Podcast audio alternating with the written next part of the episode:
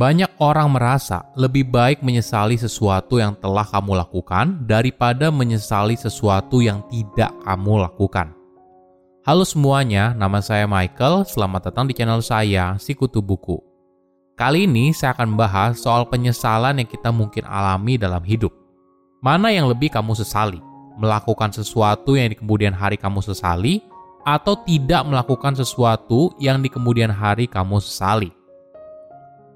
Riset membuktikan seseorang menyesal atas apa yang dilakukan dalam jangka pendek, sedangkan seseorang menyesal atas apa yang tidak dilakukan dalam jangka panjang. Dan meskipun menyakitkan, penyesalan sebenarnya dapat memacu kita untuk menuju kesuksesan di masa depan, dengan memastikan kalau kita berani bertindak untuk menghindari kehilangan karir atau hubungan percintaan. Dampak penyesalan dalam hidup bisa sangat signifikan mempengaruhi kesejahteraan emosional, harga diri, dan bahkan pengambilan keputusan kita di masa depan. Bagaimana kita menavigasi dan mengatasi penyesalan dapat mempengaruhi kemampuan kita untuk maju dan menemukan kepuasan dalam hidup. Kita bisa merangkul penyesalan dengan penuh kasih dan menggunakannya sebagai batu loncatan untuk perbaikan diri, sehingga kita bisa mengubah pengalaman negatif menjadi peluang untuk perubahan positif. Sebelum kita mulai, buat kalian yang mau support channel ini agar terus berkarya, caranya gampang banget. Kalian cukup klik subscribe dan nyalakan loncengnya. Dukungan kalian membantu banget supaya kita bisa rutin posting dan bersama-sama belajar di channel ini.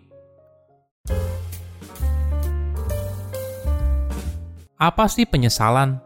Berdasarkan psikologi, penyesalan adalah kognisi negatif atau sebuah keadaan emosional di mana kamu menyalahkan dirimu sendiri atas hasil yang buruk. Merasakan kehilangan atau kesedihan atas apa yang mungkin terjadi, atau berharap dapat membatalkan pilihan sebelumnya yang telah dibuat. Inilah yang kemudian jadi perdebatan. Mana yang lebih baik di antara keduanya? Ada sebuah riset yang menarik. Para peneliti membagi penyesalan menjadi dua kategori yang berbeda – menyesal atas apa yang dilakukan, dan menyesal karena tidak melakukan sesuatu, padahal itu adalah yang kamu inginkan. Mereka mensurvei 370 orang dewasa terbagi rata antara jenis kelamin. Yang kemudian mereka diminta untuk mendiskusikan satu penyesalan yang kuat secara mendetail. Apakah itu penyesalan apa yang dilakukan atau penyesalan karena tidak melakukan apa-apa. Kemudian berapa lama rasa sakit itu bertahan setelahnya Penyesalan yang paling umum adalah tentang cinta, pendidikan, dan pekerjaan. Penyesalan dalam hal percintaan terbukti sangat menyakitkan. Banyak responden saat diwawancarai mengaku kalau mereka kehilangan peluang untuk menemukan pasangan potensial atau hubungan percintaan yang belum sempat mereka jalani. Alhasil, seseorang menyesal atas apa yang dilakukan dalam jangka pendek, sedangkan seseorang menyesal atas apa yang tidak dilakukan dalam jangka panjang. Kita cenderung menyesal atas hal penting dalam hidup, banyak orang mendambakan hubungan sosial yang kuat dan stabil. Ketika mereka tidak mendapatkannya, mereka cenderung tidak bahagia. Perlu dipahami, penyesalan bisa menyakitkan, tapi hidup tanpa penyesalan juga bukan merupakan pilihan terbaik.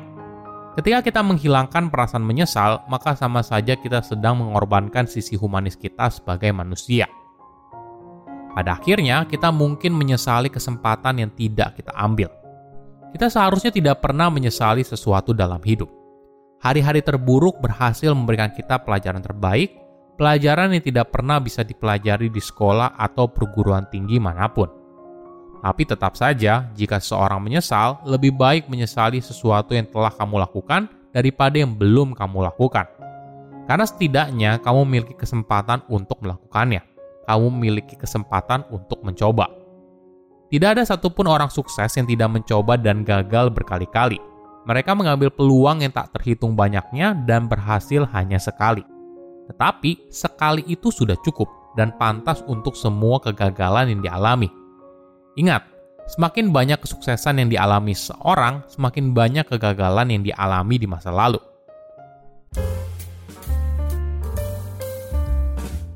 Nah, bagaimana cara kita menghadapi penyesalan? Mungkin kita perlu belajar untuk merasakan penyesalan tanpa menghindari atau berkubang di dalamnya. Ini memang reaksi alamiah. Jadi tugas pertama kita adalah jangan lari dari rasa sesal.